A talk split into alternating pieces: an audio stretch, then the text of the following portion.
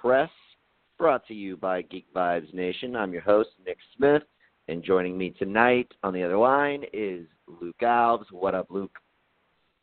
Not much, man. Just uh, you know, enjoying this crazy playoffs. Um, really slept on my Celtics hard and uh, had them in seven. we but, both uh, did. but I mean, like I said when I picked it, you know, they could sweep, but I know my team and they like to bring teams to Game Seven a bunch, so that's why I went with that. But hey, so far so good, and uh, you know, playoffs have been pretty fun. Yeah, indeed. Um, but before we jump into the playoffs, we got to take a minute to talk about the shit show that is Phoenix. The Phoenix Suns, um, after a report, like I want to say sometime late last week, that they currently, um, I don't want to mischaracterize the report, but they are um, apparently more keen on getting Ja Morant than Zion. Um, and I guess that in a vacuum makes sense. I mean, he's a he's a point guard. They need a point guard. Um, but anyway, still a, a report you don't want to get out. Um, you don't want other other teams to know what you're thinking as far as that's concerned. Um, and then you know uh, we got the news last night that they uh, fired head coach Igor ho- I hope I'm pronouncing that last name right. Um, I've only had a year to learn it, um, but you know, Phoenix hasn't re- really been relevant, so I haven't really felt like I needed to learn it yet. Um, and before they uh, got any sort of relevancy, they fired the man less than a year after they hired him. Um, they still don't have uh, like a, a, permanent GM in place. What the fuck's going on with Phoenix, Luke? Yeah, man, it's an absolute disaster. I mean, I've been saying it for years now. It starts from the top, and they have probably there's a couple other owners that should be happy that they exist, like for competing for the worst worst owners for NBA fans. But yeah, Suns owner is just terrible. I mean, makes just really bad.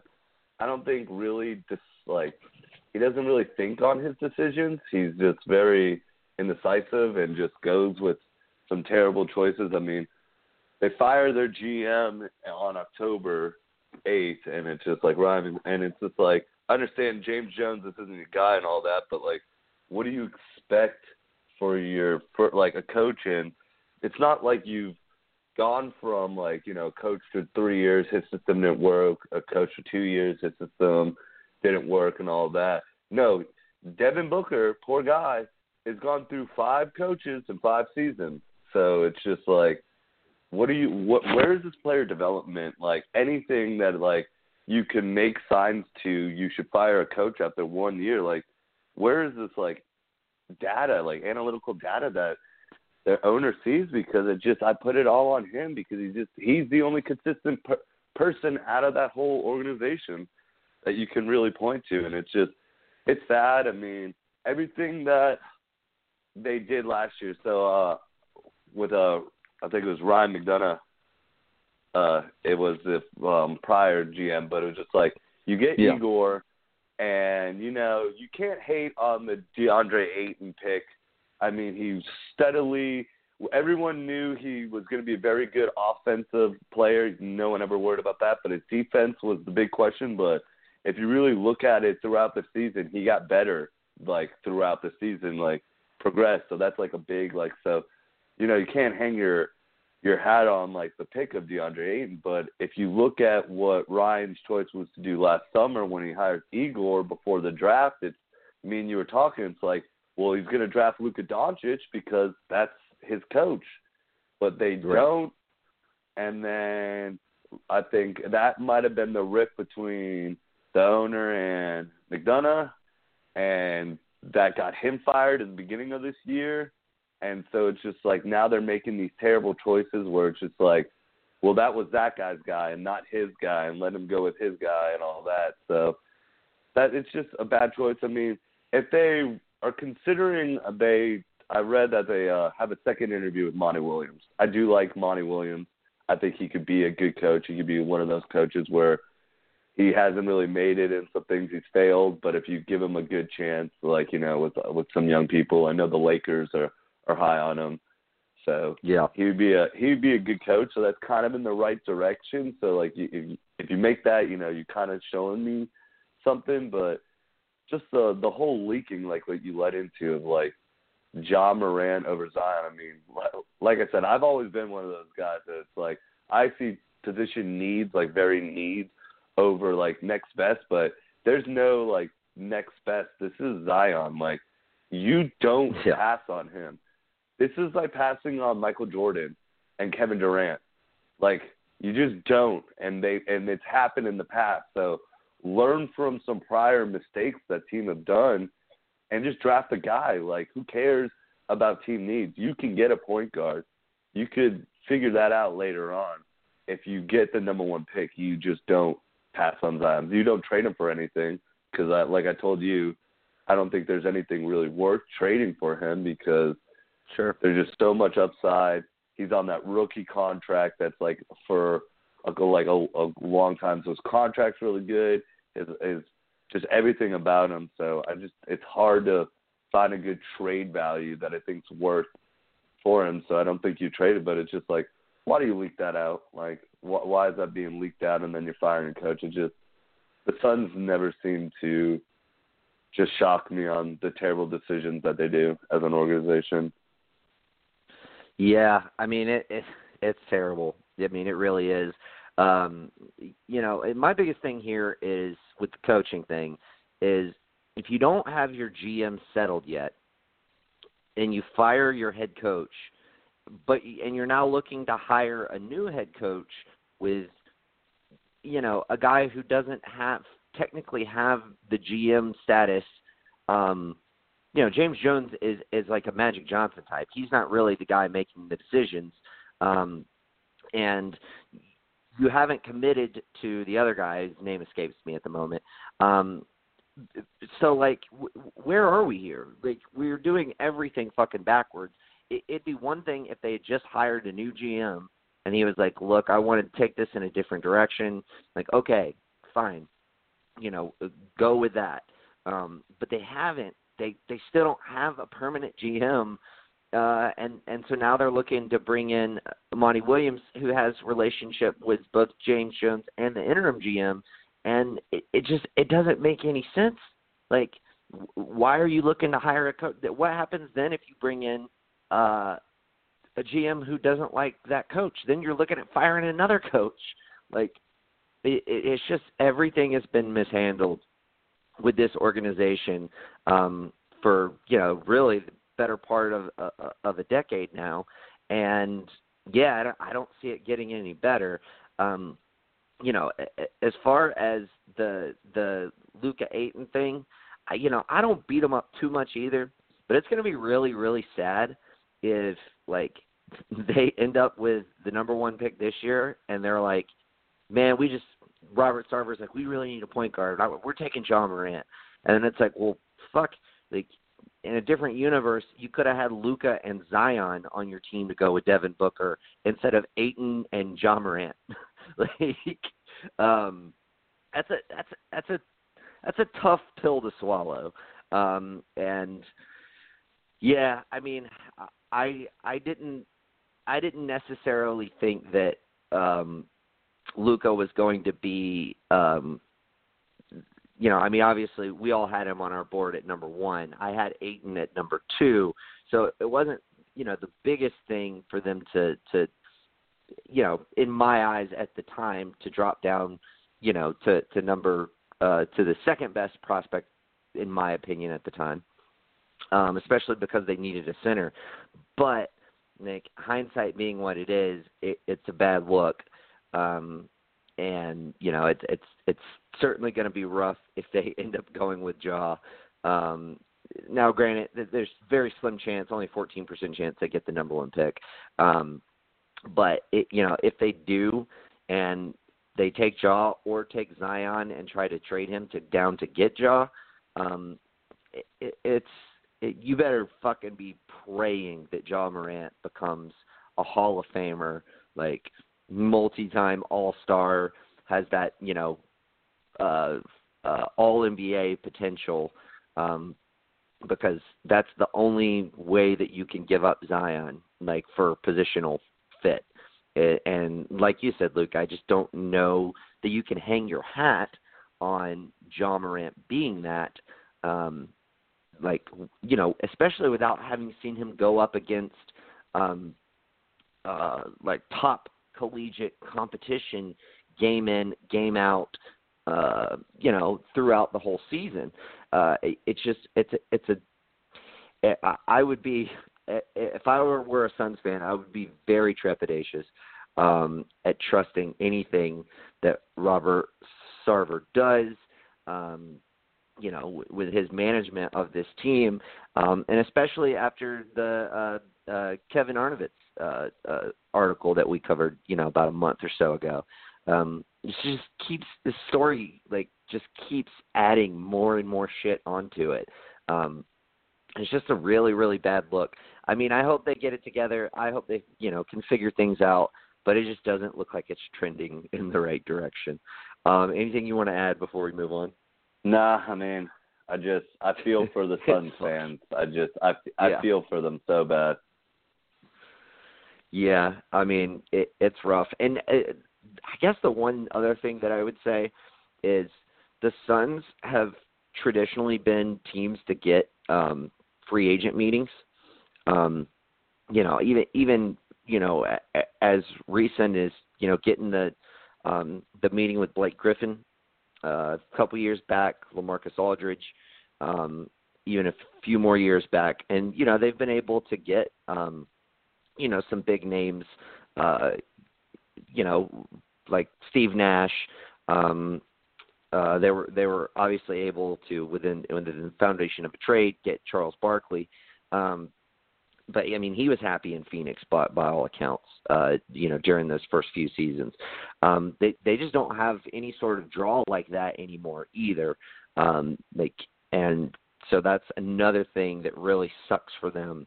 Like to have been in position to get meetings with top free agents, and then you now you are where you are, where you're like, well, can we overpay a restricted free agent this summer? Um, you know, and you know, can we afford to do that? Is, are we going to have to match a big offer on Kelly Oubre? Um, like, who do we draft? Uh, it's it's to, to like fit this team that again is just not very good defensively. Um, your two best cornerstones are not defensive players, and one of them is center. That's tough. Um, so yeah, it's just a lot of questions up in the air, and as much young talent as they have, um, I just wonder if they're really going to be able to um, find the right combination of people uh, to um, put everything together. Um, I, I just don't know. I, it, it's not looking good. But let's move on to uh, some playoff talk. Uh, I want to start with Milwaukee versus Detroit. Um, Milwaukee just stomped the shit out of Detroit. No surprise here. We both call a sweep here. Um, I don't think it really would have mattered if Blake played, you know, in all these games. Uh, it, it wouldn't have made a difference, in my opinion. Um, Detroit did kind of put up a fight in Game Four for a little bit of the game, but I mean, Milwaukee took it over. I think midway through the third quarter, and then just stepped on the gas and never looked back. Um, I mean, they were just outmatched. There, there was um, no universe in which Detroit was going to beat Milwaukee. Um, and yeah, that's just all it was. Um, Detroit's going to have a, a an interesting off season to try and see what direction they go um, as far as do they keep both Blake and Drummond. Um, where do they look at to get some more wing help? Because um, obviously they they don't have um, they don't have the cap space uh, to be able to to really go after uh, some quality wing depth. Um, multiple pl- multiple players anyway. They can maybe get one with with a mid level. Um, and you know, so what do they do in the draft? And you know, do they contemplate maybe trying to package a couple of those, of those expiring contracts in the number 15 pick um, to get you know uh, somebody who they think is going to be uh, the right fit for them, uh, whether it be at point guard, uh, you know, in, in the sense of like a Mike Conley, uh, swapping him out for Reggie Jackson, or getting the right wing player. A lot of questions up in the air for Detroit. Um, what did you think about this series? Obviously, with it playing out exactly like we thought, and, and what do you look at for Detroit moving forward? Do you see a um, a reasonable path for them to become a quality playoff team and not just a first round exit playoff team, um, borderline playoff team? Um, or do you think maybe they should look at, you know, stripping it down um, and at least, you know, moving one of Blake and Drummond to try and, um, you know, figure out something as far as uh, taking at least taking the next step of becoming, you know, like a respectable playoff team. No, I mean, first off is I don't understand why they played Blake Griffin. I mean, your first two games you're just getting stomped. I mean, I guess playing him in front of your crowd, but he looked terrible out there. He was Yeah. so slow. You could tell he was in that whole knee was beyond wrapped. Like I don't even think it could barely move, and he just looked terrible out there. He, I, one play last game, uh, he got to like the steal and all that, and he went to like bring up the ball like on the fast break, and Giannis just caught him in like one step. Like it was just like there was there was no like speed of like burst in, in in Blake, so it just was like, why are you playing him? Are you gonna injure him more? Like, was it really worth? I guess to play play him in front of your fans, even though, like you said, I mean they got stomped every game. The the last game they made it interesting. I mean Wayne Ellington got uh, like you know started. He I want to say scored the first seven points, so he looked really good. He was definitely getting engaged. So that that was what was helping him out right there. Um, you knew Drummond was going to have the the mixed match the whole time, but I mean, he didn't do as bad as I thought. I mean, you don't have Blake, so you're having to take the whole load of just Giannis just coming to do whatever he whatever he wants. So you got to kind of You're pick right. and choose what you're doing. In game one, he you know he he got in that trouble, so I, he didn't do so bad. But um Detroit's in a in a weird situation because they're just so like cap strung. Like they just have so much money invested in some some bad contracts and some not so bad ones. I mean, uh, I don't think you can trade Blake, even though he was the East. He made it to the playoffs, you know, this this year. But um, his injury is he gonna have to like? Is it was it major? Is he gonna get like little like you know touch up surgeries or something in the summer? And because you know Blake's always been injured, so he's never been like consistently healthy. So I think you keep him, but I mean, I'd love it if they got Conley. I mean, he'd be a good fit, even if they kept Drummond and Blake and try to figure it out one more year with them, and try to retain Ellington. So now you have some decent wing and do something else at the shooting guard. So there is some pieces like you could like directions you can go, but I don't know if they're able to get there because there's other teams that might be able to put in a better package. Would you want to take on bad contracts like Jackson? So that's what's going to make it tricky for Detroit to become. At least I don't know. Jackson's expiring. Like that that's the thing. I think they could put together a reasonably good package because if you take the number 15 pick and then Jackson's expiring um and uh Jon Leuer is expiring and Langston Galloway are expiring. So you would you could put together three expiring contracts um and a, a number 15 pick. If if I'm Memphis, like I'm looking at that like, all right, well we get all expiring contracts. We get the number 15 pick, and we get a guy in Reggie Jackson who we can at least trot out for a year and play it at the as the starting point guard. There's that's not a terrible offer. I mean, yeah, it's not terrible, but I mean, there could be some better things that you might be able to get out there. We don't know. Like Conley is like Right. what his market is right now. You know, what teams want to well, do. you could you could potentially If take get- back less salary from a team like Indiana or Utah, um, simply because they have more open salary to work with, so they don't have to match salary per se. Um, so they could send you back a little bit less. Um, so maybe you value you don't have to get as good of a draft pick, but you get back maybe a a player that you actually like, and then you don't have to take back as much salary.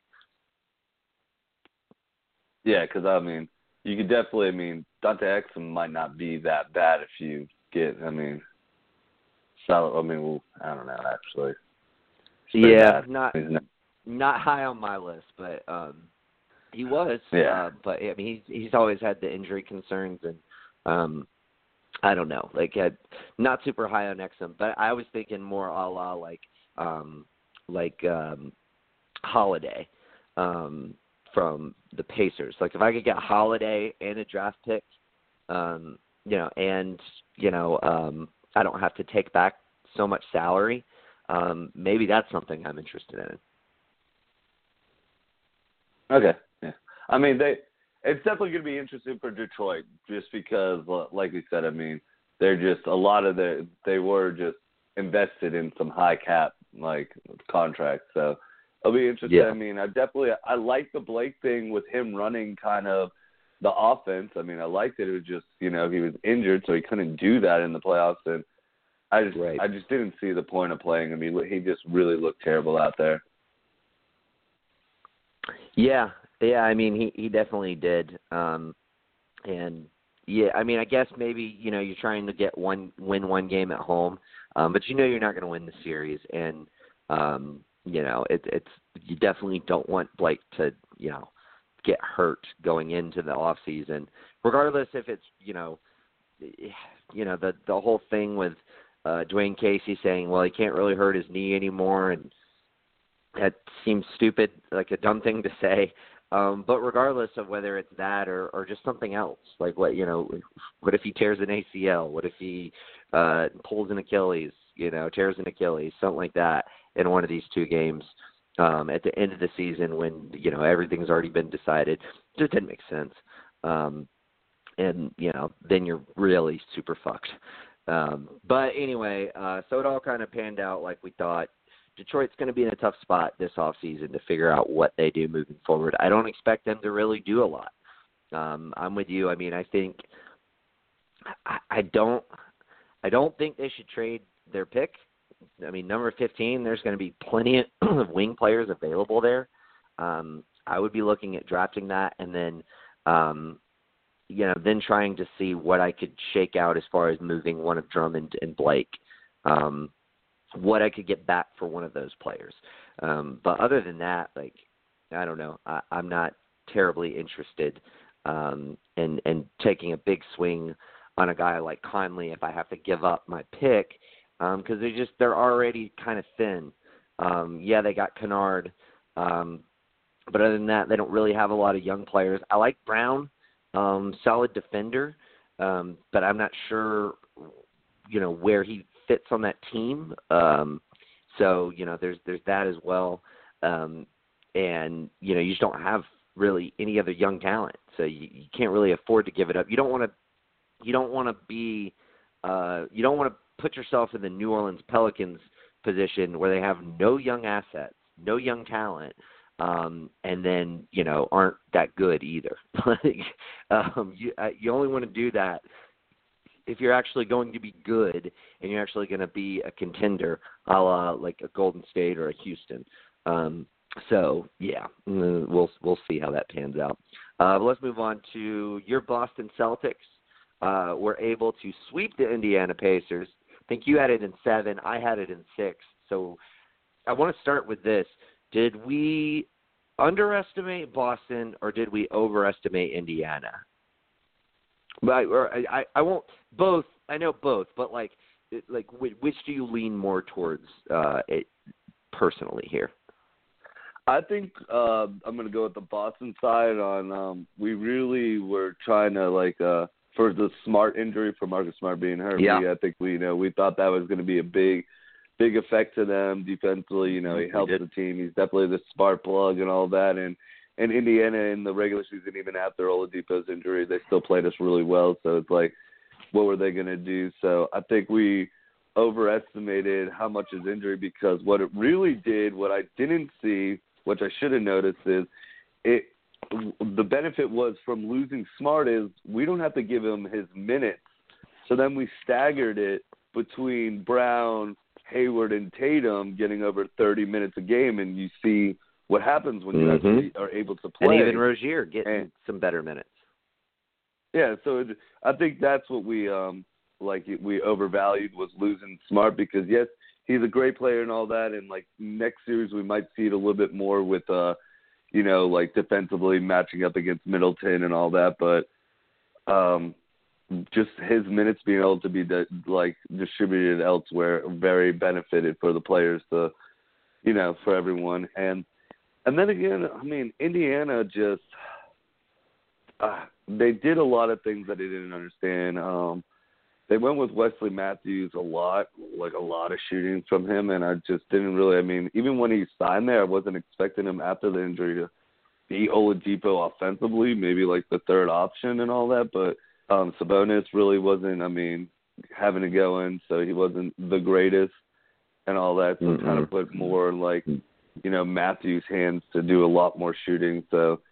And then yeah, what and worked for Bogdanovich them, was kind of MIA. I mean, he Yeah, just he was was here not effective. Yeah, he he was very Yeah. hit or miss and all that. So, but but what was really worked for them and was very very effective was Tyreke Evans killed us, man. When they cleared that out and they just Funny. gave it to him, he was just murdering us. And you know what happened? They decided not to go with that throughout the game. Like even in game four, I was just like, okay, this is really working. Like just stick with this. Just he's obviously the only one that understands how to get his bucket right now, and they just kind of diverted away from that and they sat him, and I was just like, I don't know what Indiana's doing, but I if, there was a lot of things like you know they could have went their way if they just would have just done done some things uh, better. Just uh, like you know, some players just didn't have the series, and then like I said, just the the minutes getting more increase for for Hayward, Brown, and Tatum very help. uh, Like it just it, it's it's a big thing right now for the game because I mean they all had good series. I mean Hayward and Tatum shot from the three over 45% from the three, so that's uh, really Yeah. good. And and Hayward just I don't know he's, He's I've been great. talking about he's he's finally figured it. He's got it all back. I mean he had that one play where he just took it to the bucket. He absorbed the full contact from Evan Turner and bounced off and was able to do an and one. And I was just like, yeah, this is Yeah. the guy that played for Utah. The reason that we signed Yes. this contract, like this is it.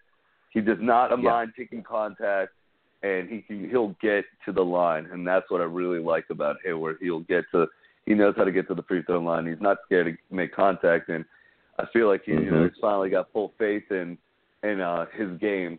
It's finally back mentally and I think physically. So that was just a you know a lot of the things that he you know he was able to do with uh the minute increase was uh, beneficial and it'll be interesting next series with the Bucks. I mean, the this series Hayward and Brown shared the the defensive duty against Boban. I mean, um, yeah, Bobanovic, and um, now they're gonna have to do it against Middleton because hey, Horford's gonna be doing trying to do his thing against Giannis, but I'm worried about Middleton, who's covering him in the end. So if Brown and Hayward can keep it up and split this, um, we might, you know, have a good fighting chance.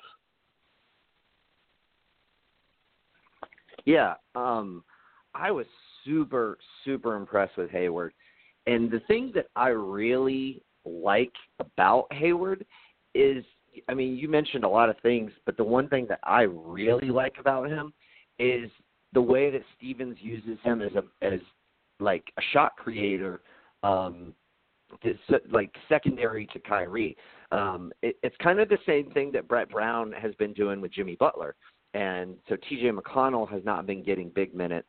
Um, they those those kind of backup point guard minutes have been going to Jimmy Butler, and I think that's been very effective for them. Um, and they've been doing that similarly in Boston.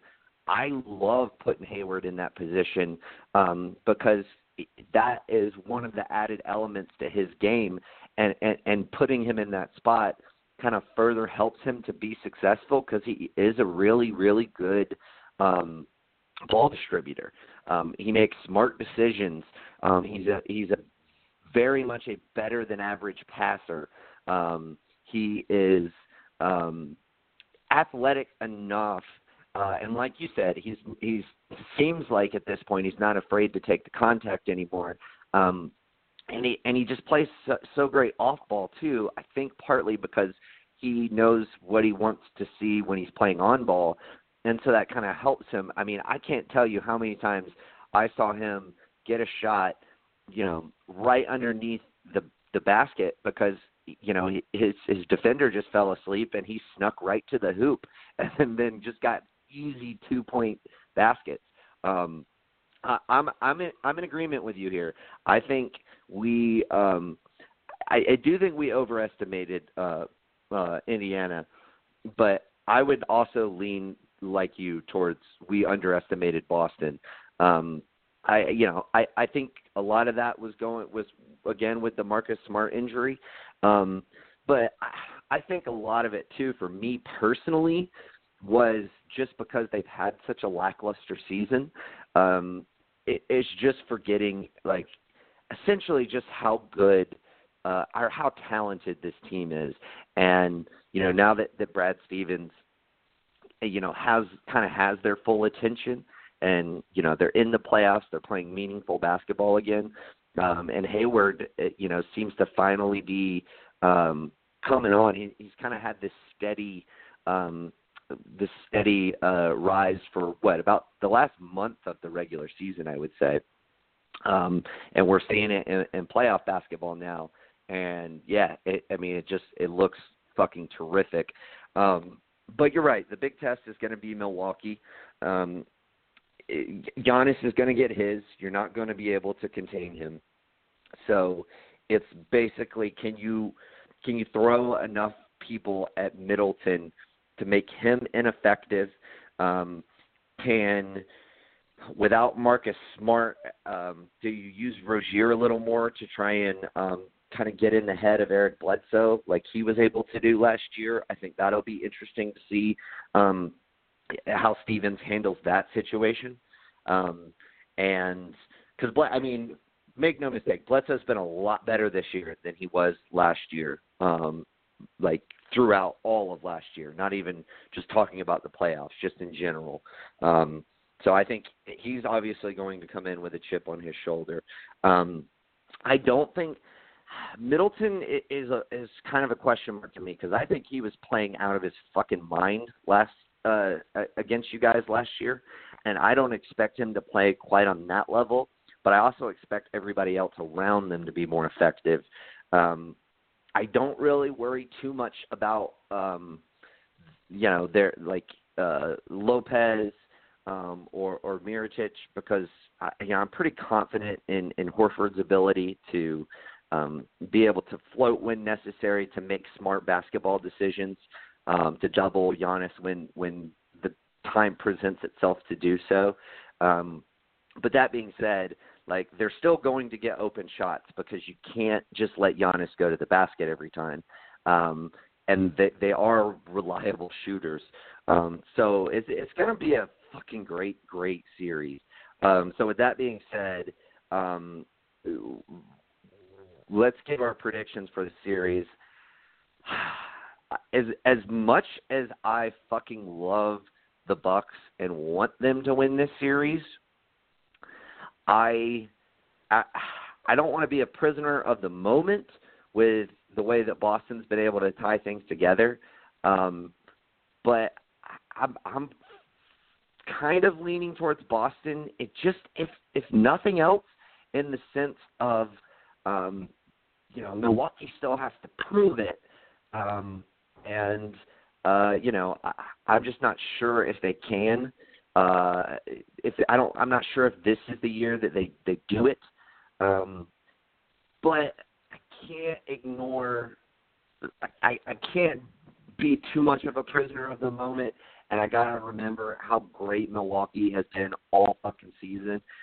I think it's going to go seven. I'm going to take Milwaukee at seven, but I do not feel fucking good about it. What's your thoughts?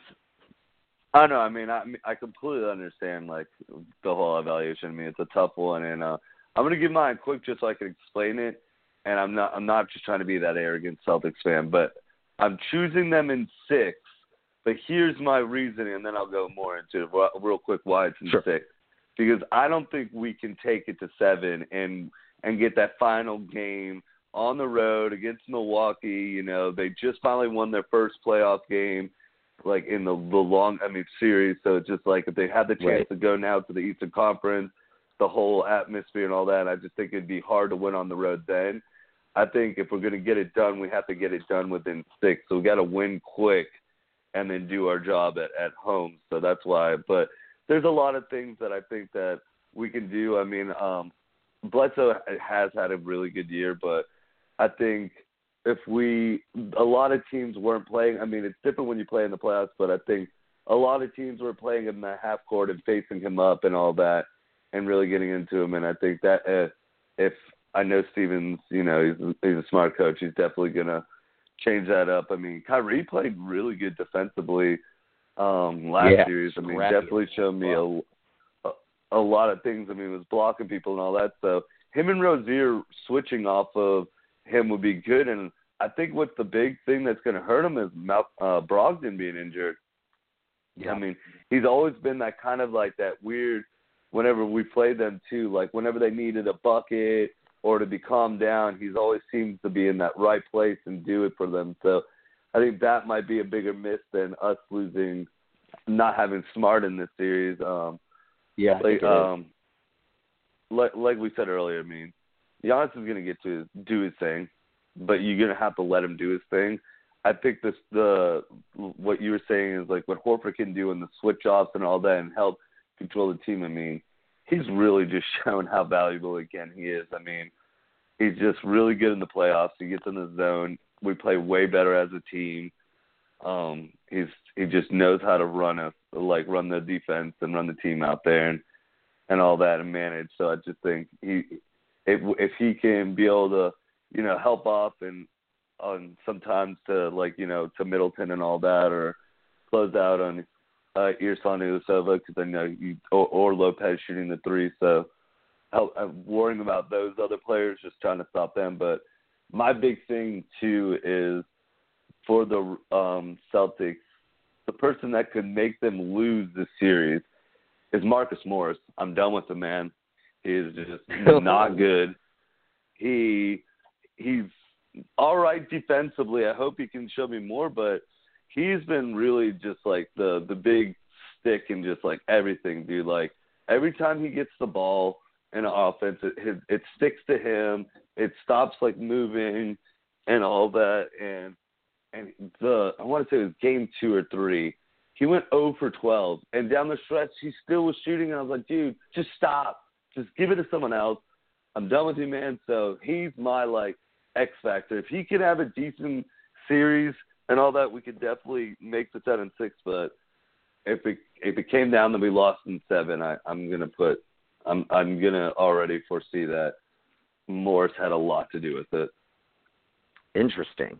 Um, yeah, he's he's been up and down through the latter half of this season. I mean, he was great at the beginning of the season, um, but yeah, I mean, certainly, um, it, it's it's taking a step back as the season has gone on, um, and definitely, you know, I mean, definitely a guy that um, is probably not in the long term plans for Boston.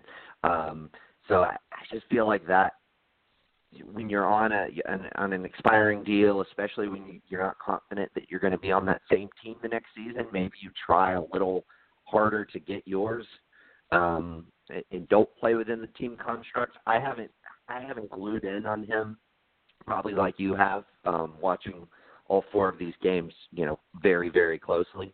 Um, but I could see that just a- a- as a as a like as a thing that happens, um, kind of playing out here. Um, but uh, but yeah, um, I, I think it's going to be a really interesting series. I just checked Brogdon. Um, they don't. They still don't. They're hoping in the next couple of days to have a better um, timetable for when he's going to be back. Um, definitely don't expect him to be back by the start of the series. Um, but I do think it's possible that he could be back um, somewhere, you know, in this series. Um, so that'll be interesting to follow if if he can get back on the court, um, you know, in time to, you know, maybe help them win, you know, a game four on the road when they're down two one or something like that. Um, if they need him and if he'll be available. Um, so yeah, that'll be another thing to kind of monitor for this series. But I do agree with you. I think Brogdon, I think not having Brogdon hurts them more than you guys not having um, Smart. Um, not that you know, I, I don't necessarily like you don't think that Brogdon's like better than Smart. They're just different and mean different things to their team. Um, and the fact that Boston already has so much depth, whereas Milwaukee doesn't have that depth, uh, you know, in in the backcourt. Um, like that's what makes it kind of tough for them. Um, and and I I will be interested to see um, how often Coach Bud goes to um, goes to a, a a bigger lineup uh, since Boston likes to play Horford at the four at times um, and and Baynes along with Baynes. Um, do you consider going with Lopez, Mirotic, playing Giannis at the three, Middleton at the two, um, and then Bledsoe at the one? I might look at that and, and think that there's some reason to do that. Um, you know, simply because you would have so much stretch ability. Um, you can still kind of match the size, um, you know, by doing that, match match Boston's size. Um, and then if you have Giannis basically playing the three um, and, and essentially, you know, being able to um, being able to, to kind of guard Hayward, um, then it's just like, all right, well, I, if we're going to lose this game, it's going to be Kyrie who beats us, who can totally beat you. Um, but if you can kind of shut down Hayward a little bit or Tatum um, by putting Giannis on them defensively, um, that would be very interesting. What do you think about that? Um, it's very interesting, but I don't think it would work for them. They end up being kind of too slow, um, if you ask me, because we were running a a lineup of Horford at the five, Tatum, Hayward, Brown, Irving. So I feel like we would match that would be our line, and I just feel like in the end our speed would get you. I mean, we're, yeah, we're gonna yeah, be a yeah. lot faster. No, no, no. I'm not saying against that lineup. I'm saying when Baynes is in, like to to counter Oh, the mean- Baynes Horford lineup. Because like yeah, you Okay. definitely couldn't play that lineup when Horford's at the size. Yeah, but uh, but uh, I mean, first, yeah, uh, against the Baynes lineup, maybe, but I still think um you're clogging the lane for Giannis, where I just would want to just keep it as small as I can to have more See, room but I for don't him think you to, are. I don't think you are because I mean Mirotic and and um and um Lopez both stretch the floor. Um and then you know you've got Middleton who who stretches the floor. Bledsoe doesn't, but you got to have him out there anyway. Um I I would he can shoot he's not terrible at at shooting. He's just not like I wouldn't consider him a like floor stretcher. Um but I honestly think that maybe gives you somewhat of a better look than what your other options, you know, at two would be. Um, you know, whether whether it be Snell or Brown or or, or whoever. Um, if you don't have Brogdon, I don't know. I think that actually maybe gives you a little better floor spacing. Um, you know, having having Mirotic and Lopez being, you know, the the shooters that they are. You know. Yeah, I mean they're great shooters, and it, it, the spacing would be good. But I mean, I, I don't see the Celtics doing it uh, because no professional team. But if you were to play a zone against that, you could definitely just stop that so easy, and then you're clogging the lane for Giannis at the same time, where you're just not really worrying. I mean, you just, I just feel like you know a zone against that, like you just worrying because I mean, obviously they're just standing at the three point line because those players can't create their own shot. I mean, not a lot of them. I mean, Middleton Right. out of those might might be the best, so you're just worrying about them spotting up. So if you were to do zone that, and then you just worry about like having your two defenders kind of clogging the lane and just waiting for Giannis to come do his thing. But no team, no team uh, in the pros does zone, so we we definitely want to see it. But that, but I mean, it, the shooting wise, putting more shooting, better the their best shooting around Giannis uh, when we have Bane could be their best option to. But I think, like I said, the speed but we, we're still just a little bit faster, even with Baynes out there, than that lineup. Yeah, a little bit, but like I, I just think that it would neutralize Baynes' effectiveness, and if you force them to have to go away from Baynes to where they can't play him, um, like that's that's definitely an issue. Because um, like like I said, you know, then you're looking at putting Morris in there more um, to get those backup minutes and, and things of that nature. Um, and then you're also like looking at like, okay, well, we can't play. Um, you know, we probably can't play Baynes and Horford together um, because we take away so much of that speed advantage. Um, I I don't know. I just think it would be interesting if you could put both of your bigs on either um, at either corner three, um, and then have a wide open lane for Giannis with you know Bledsoe and Middleton on either of the other sides at the wing. Like, I think it, I think it could work. Uh, I'm like I'm talking myself into thinking maybe maybe I'm selling short on seven games. But then again, we do have to remember, um, you know, Coach Bud is. I, we had this discussion not not too long ago. I like Coach Bud a lot, but he's still got um, some proving to do uh, in the postseason. Um, I really do like his odds now that he's got a a fucking top tier talent um, to coach but he's still got a lot, of, lot, of, lot he needs to prove. By the way, I just want to say this really quickly before we move on to. I hope that anybody who is like trying to like hold up that fucking banner for Nate McMillan for Coach of the Year feels as stupid as the people who did last year who voted for Dwane Casey, um, because uh, like it's so obviously not Nate McMillan, and like I no shot at the guy. I mean, I, I like the guy just fine, but in my opinion, like he wasn't even in my top three um, for for coach of the year, um, and I think we kind of saw this play out. Um, Brad Stevens should have been the coach of the year last year, and either, in my opinion, uh, it, I still I still have Mike Malone, and I think that's that's um, going to be interesting to see how far Denver goes, and we'll we'll get to their series with the Spurs.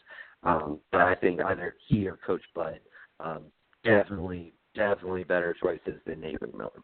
Um, so let's just I'll get off my little high horse now. Um, anything you want to add before we move on? Yeah, I just want to get one more thing to that lineup. So just say we've got the it's Hayward out there instead of Brown at the two. I mean, even or or or the three. Um, who's covering Tatum because he's gonna eat alive uh. So are you having Giannis play him, or is Giannis trying to cheat off of uh, Hayward defensively to like kind of counteract? Because that's also where I feel like if Tatum, the way he's kind of been playing and doing the right decisions and kind of been driving, I mean, he might find that mismatch and just completely go. I mean, Middleton's not really going to be able to cover him either. So that was my. No, I like, think Middleton can cover him.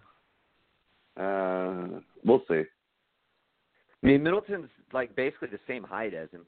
Um, I I think Middleton's generally an overrated defender. I don't think he's as good as a, a lot of people kind of talk him up to be. Um, but I mean, I think he's a capable defender. Um, I think he's. I think honestly, I might even like him, like Middleton, a little bit more on Tatum than, um, you know, some of the other guys with, with slightly quicker feet. Um, I, you know, I I just it, it is going to be interesting though. I think Giannis could definitely guard him. Giannis can guard anybody. Um, but you're you're right. You do, do you want to have Giannis in a to you utilize him best? Do you want to have him stick to somebody and shut somebody down, but then open up things for everybody else, or do you want to have him be able to float so he can help everybody? Um, it's going to be another thing. It's going to be another interesting question um, to see you know what what each team kind of figures out that works for them and how the other the coach on the opposite side um, you know sort of uh, tries to counter that. Um, it's going to be really interesting, man. This is going to be a really fun series. Um, I, I expect, I, I like I said, I expect it to be a really close series. Um, could end up being like the the the Celtics Sixers series last season where all the games were close, even though Boston won it in five.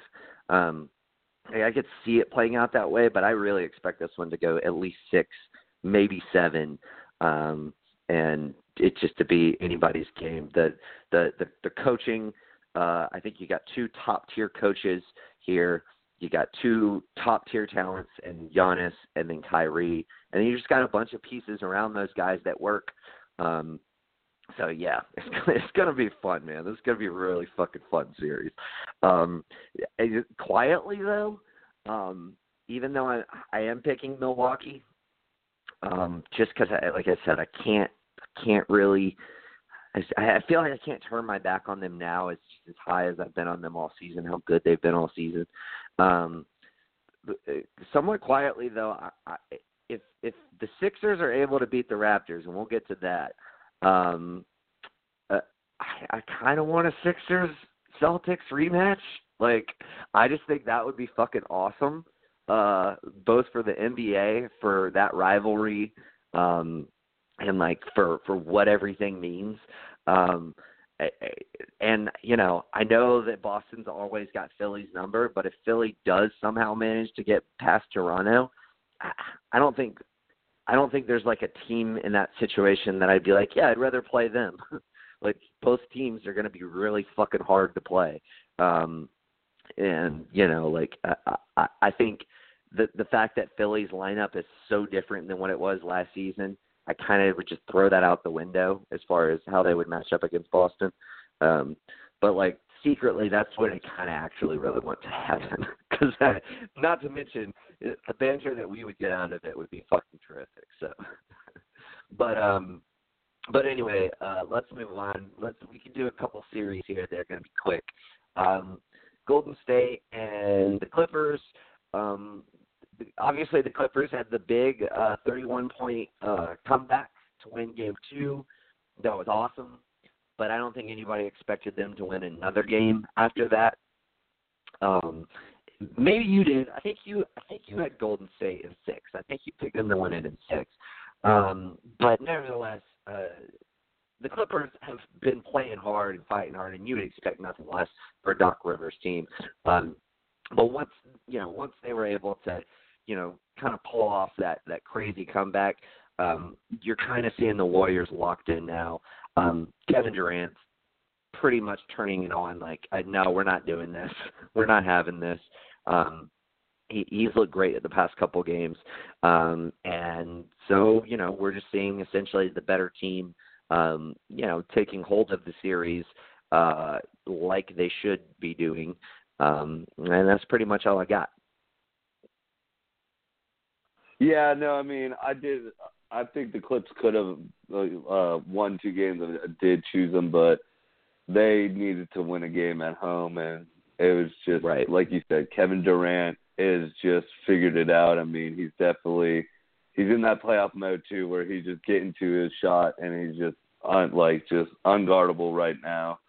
And then when you throw in Klay, what he did at the beginning of the last game, being able to shoot like that, it's just like any given. So Golden State's definitely zoned in. Um, I think the big loss for them is um, the Boogie Cousins injury. I mean, yeah, I think it might run into you later on when you're having to play Houston in the next round and you're putting Capela up against, you know, I mean, Kevon Looney, Kevon Looney, and uh, what's his face? Just came back from Australia, and but yeah, so it's yeah. just like com- complete mismatch.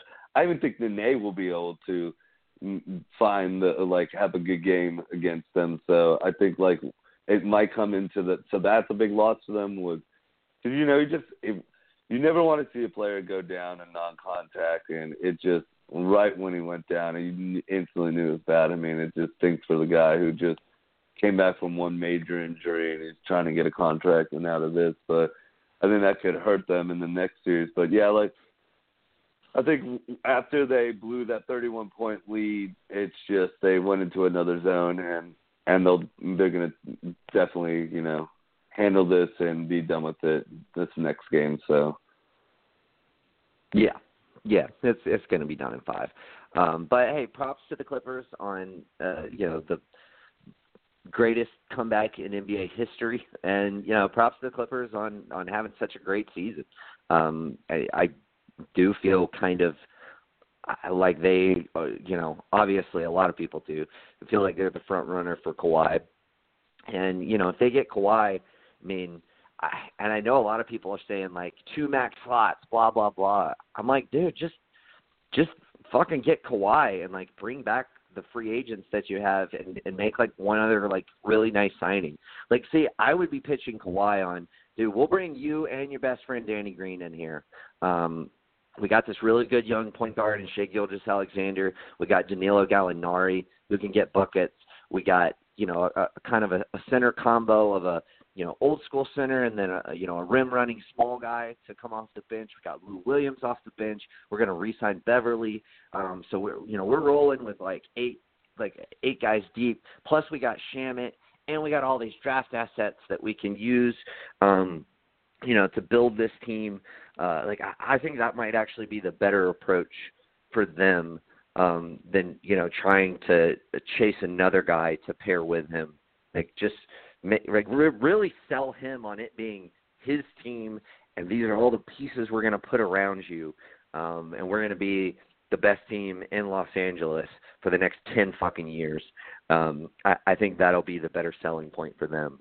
Um, but the Clippers, man, they got a bright future. Fucking Lawrence Frank, man, that that the GMing that he did this year, um, like just so good. I don't expect him to win GM of the year.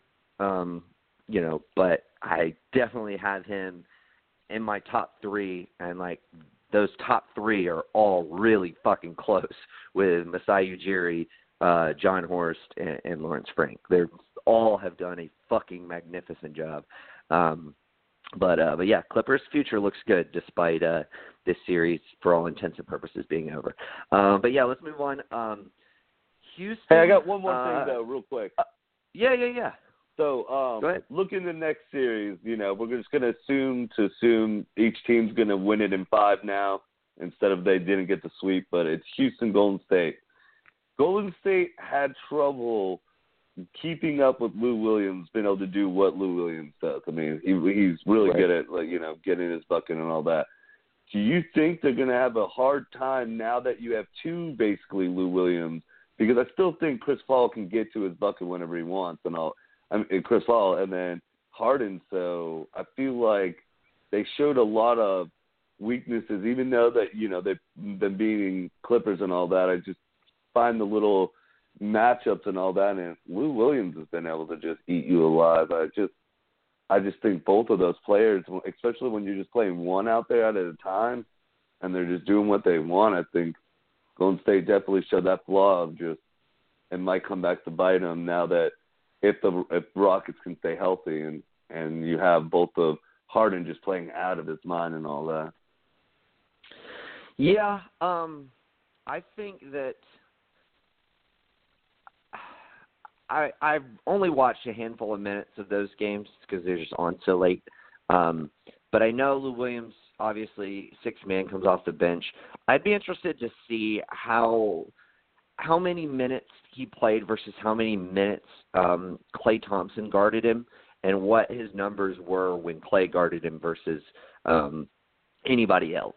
Um, because that's my thing. I think, um, like, I mean, I think you really have to rely on Klay to, you know, essentially uh, shut down Chris Paul. Um, and I say Chris Paul because nobody, like, there's no point in putting him on Harden. Um, like Harden's just to hit his step backs. Like um, any hand in his face is the same as the next. I wouldn't even worry about that. I would put Klay Thompson on Chris Paul and say, shut this fucker down. Because um, if we can shut him down and we only have one of them um, to to really worry about, um, then you know I, I think it puts us in a really good position, um, you know, to be able to win these games. Um, you know, and then you know essentially, I think you can have KD maybe guard Harden at times. I think you could just throw different people at Harden. You put Steph on him for a little bit, not too much. Throw Iggy out there on him. Throw KD just to give him different looks. But if if I'm the Warriors, I'm like Klay Thompson, shut Chris Paul down because um, I think he can do it because um, he's just so fucking good. Uh, but I don't know. Uh, I, I mean, it is interesting. I, I mean, it's it's. Um, I mean, I guess easier said than done.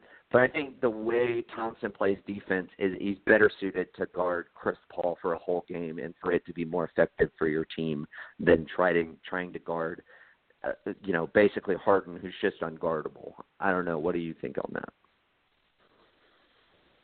No, yeah, I mean, I agree with you. You definitely, if you're shutting down one, you need to shut down Chris Paul, and you need to put your best defender on him for, you know, the wing defenders, and that's Thompson. And just it might come back to wear him out a little bit, but it's gonna be tough. I mean, I I'm happy that we're getting it next series and on the West Conference Final because I want to see two a, a healthy Houston go up against and I mean, uh, I'm leaning with. Uh, I've been leaning with Houston. I'm going to stay with Houston.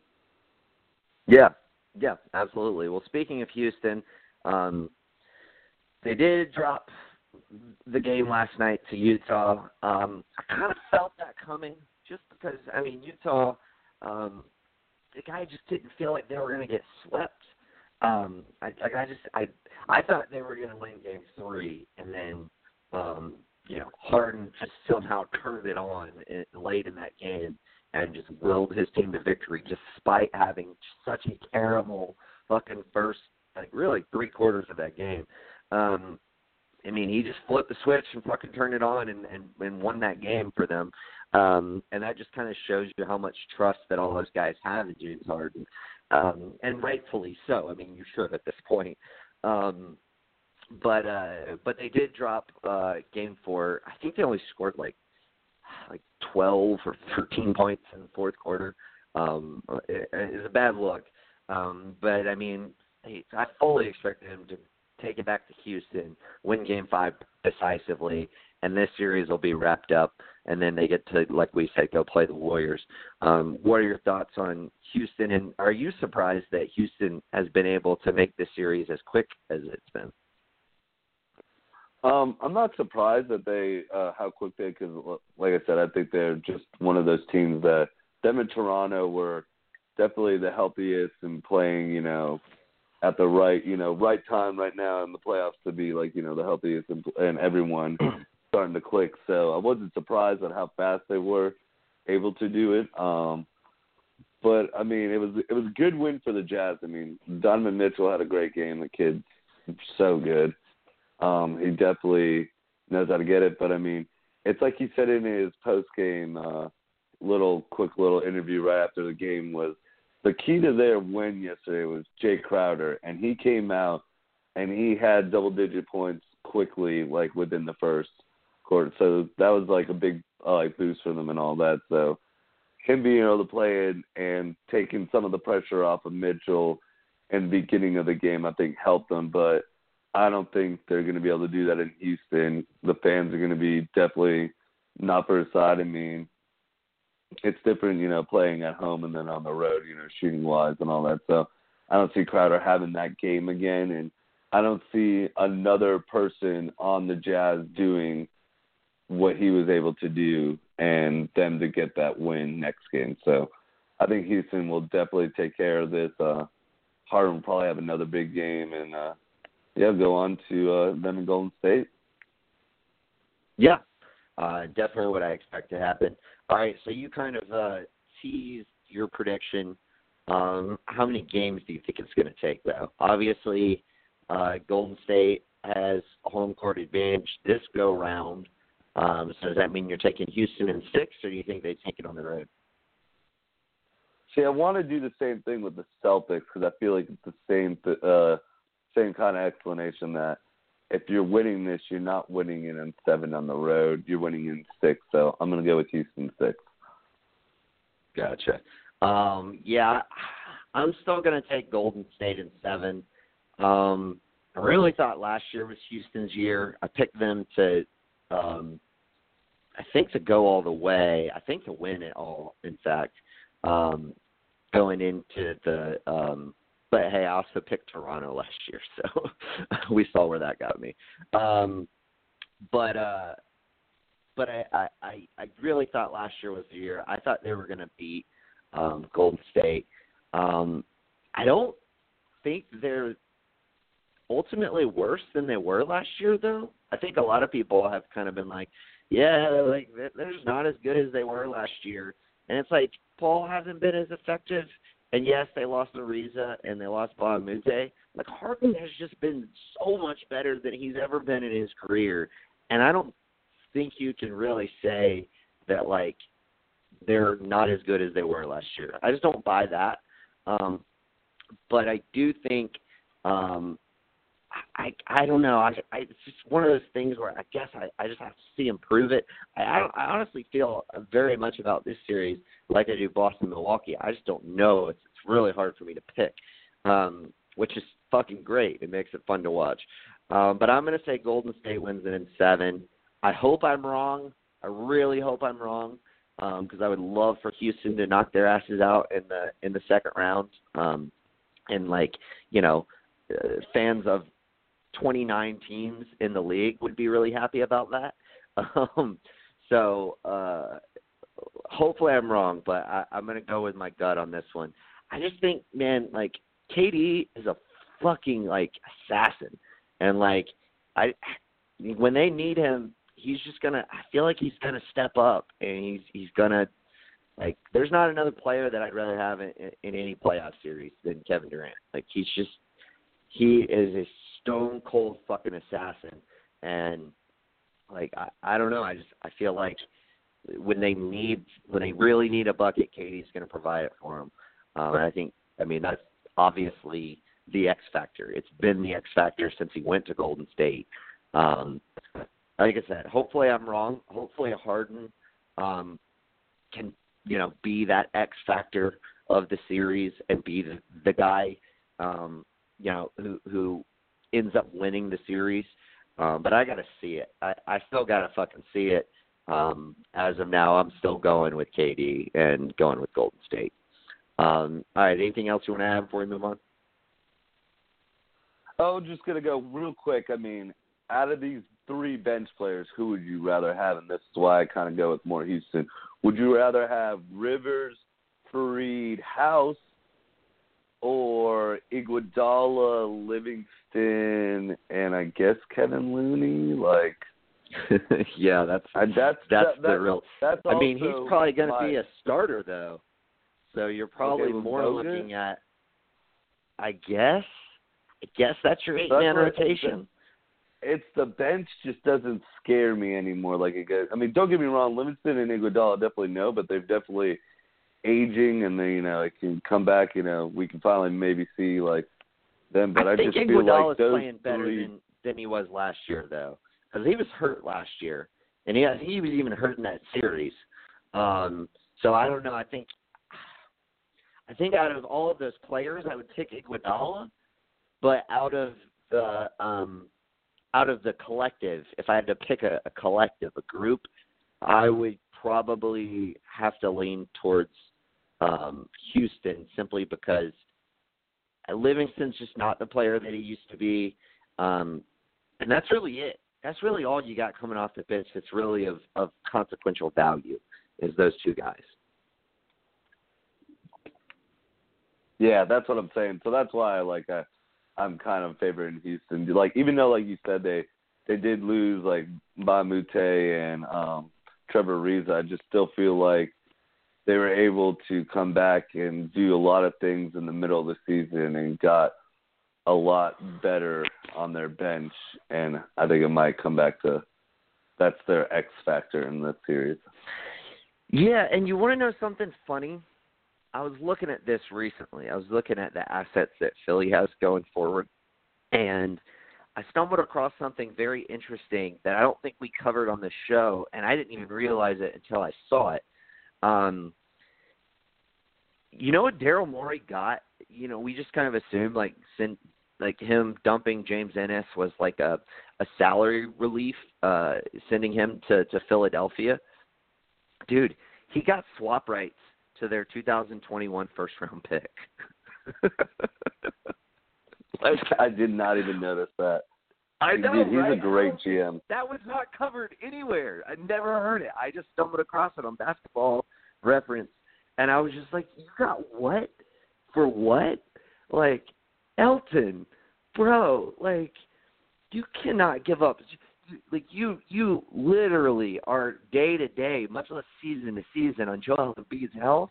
You have it up in the air. You don't know if you're going to keep Butler and Tobias Harris, and you give up swap rights to your first round pick for James fucking Ennis. Like, dude, just throw him like a couple second rounders or something, dude. Like, God, what a fucking steal for Daryl Morey there. I mean, look, it may not end up being anything, but like dude, like that's fucking crazy. Like you didn't want Ennis on your team anyway, and you were able to somehow get swap rights to Philly's 2021 first round pick. Like God, that, I mean that could end up being like the difference of like ten to fucking even maybe even more spots. Like that's crazy. Like are you like come on, you got to be as flabbergasted about that as I am. Yeah, that's crazy. I mean, that just shows you who's the better GM and one of the best GMs in the league. I mean, I know you didn't have him on your top three, but you got to look at really the season when he was able to do. He got his team under the cap.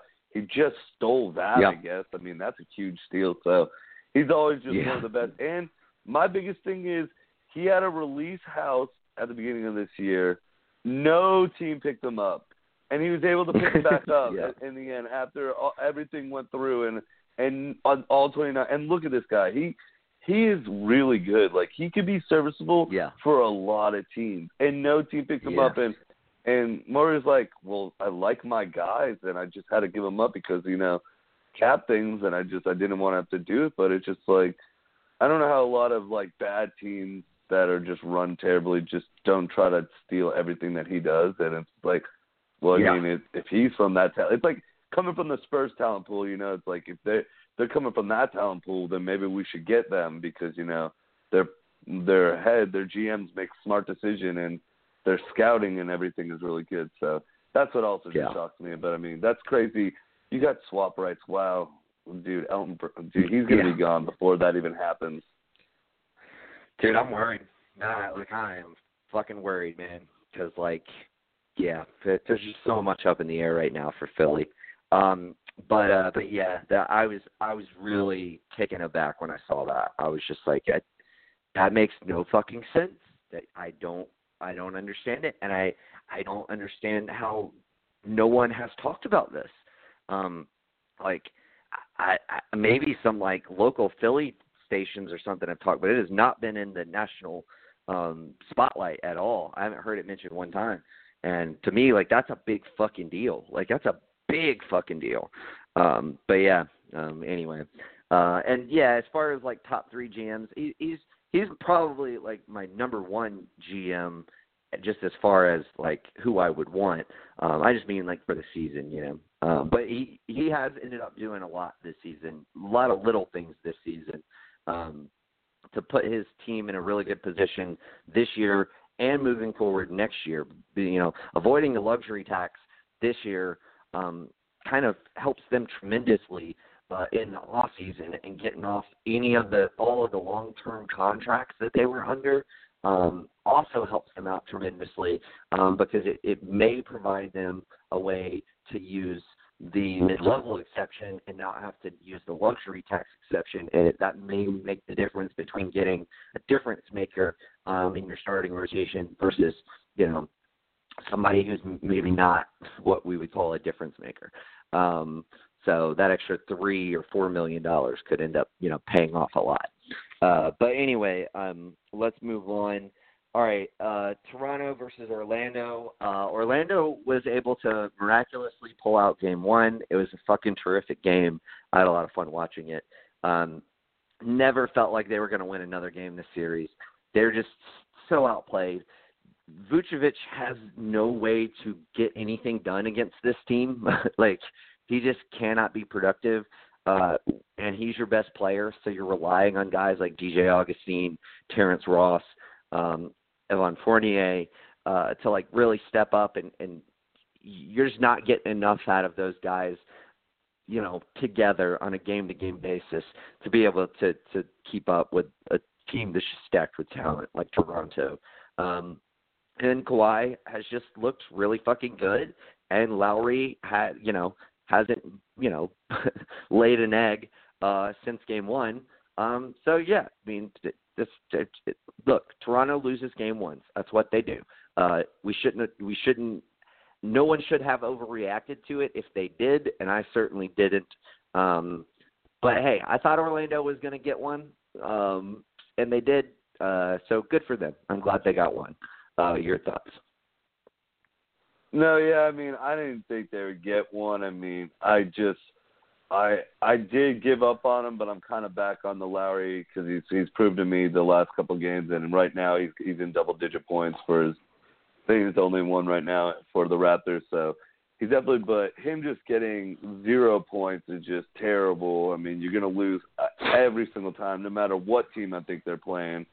When your second best players getting zero points and DJ Augustin's having the craziest game of his life. I mean, I was just like, what is going on right now? But um, I I, I think you kind of just like you you undersold like Kawhi Leonard is just so good right now. I mean, it's fun to uh, like you like you said you, you he's he's just playing out of his fucking mind. I mean, he, we haven't seen this since the Spurs series a couple of years ago. I mean, he was doing it against Golden State, and then he finally got injured. But it's just I I forgot like how easy he can get his bucket and how far his shots come. Yeah. Where he's, he's a really really good shooter. Like he's just deadly all around. His mid range, he can pull up on you, he'll hit a three. He does not mind driving. He just he's got it all. He's and it's just it's crazy just to see like just how well he's doing them. But uh I mean, I didn't. I, I thought they were just going to clean sweep this just because, like we said, I mean, when your best player's not going to be able to do anything and you're relying on Augustin and Ross and and you know your second tier players, I just don't think it's going to match up against a Toronto team that's just stacked right now. And Siakam looks like he's finally kind of figuring out, shading away. Uh, I know the uh, OG's uh, injured, so that that kind of uh, like hurts them right there a little bit, but I I don't think it'll yeah, come back to really been hurt them. fucking great, man. Norman Powell's Yeah. been playing like really valuable minutes for him. That's surprising. He, you know, he got buried on that lineup the last couple of years. Yeah, so they've just been playing good, and it's just Orlando should be happy that they were able to sneak out a win, especially on the road. It would have been cool if it was for their fans, but winning on the road, especially game one and all that, that's just fun. You know, you can. But in the end, it's just one of those teams where you you should happy you got the one win, but you're definitely losing tonight, and it's over. Yeah. Yep. Exactly. All right, moving on. Philly and Brooklyn. Um, so obviously, kind of similar, uh, very much paralleled to this uh, Toronto Orlando matchup. Um, Brooklyn got you know a a very nice game one win. Uh, Philly came back and stomped them, you know, in in games two and then three, even game three without Joel Embiid, um, and then game four. Um, dude, like we got to talk about, I guess, the elephant in the room here because I want to get your opinion on this. Um, we're obviously both biased in, in slightly different directions, um, but I did did not like the ejections. I thought you could maybe make an argument for ejecting Dudley for a being the instigator and having kind of two um, two incidents within the the whole incident. You know, obviously um, shoving Embiid, and then also like bear hugging and dragging Ben Simmons into the crowd. Um, I still I still feel like that should have been a technical on Dudley, a technical on um, uh, on Butler for for him uh, reacting, and then play on. Um, and uh, I don't think that was a flagrant. I think I think essentially it, it felt almost it was so weird. It kind of felt like a, a makeup call for Embiid's for the call that they missed earlier in the series. I think it was in Game Two with the elbow um, to Jarrett Allen. Um, but like as far as explicitly on this play, like dude, a that was not a flagrant foul. He was totally going for the ball. It was a solid foul. Um, now I could see how Dudley like looked at it, you know, from his perspective, and it's totally was a smart move on his part to be an instigator and to try and you know get other players on Philly to react.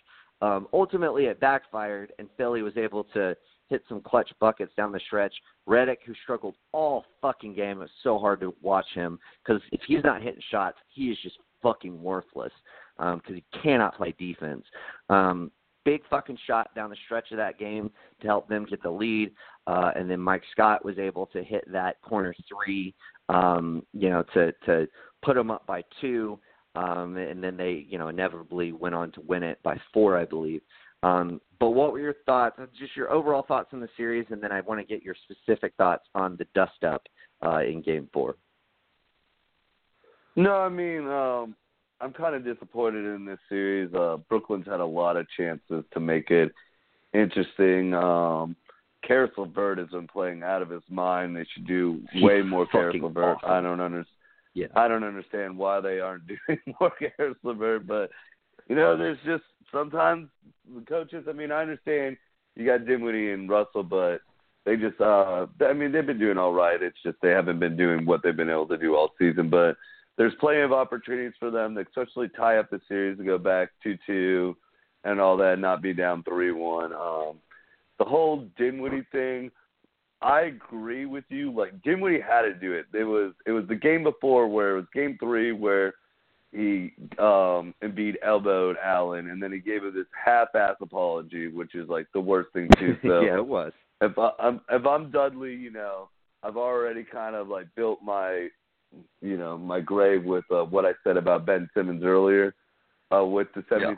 Yeah. So I might as well. I'm the vet, and it was it was another kind of cheap move uh, by Embiid. I mean, like uh, you were saying, you know, it was. But I mean, I, if I'm Dudley, I gotta I gotta stand up for our team, and I don't think that was at all throwing out worthy. I mean, he didn't push.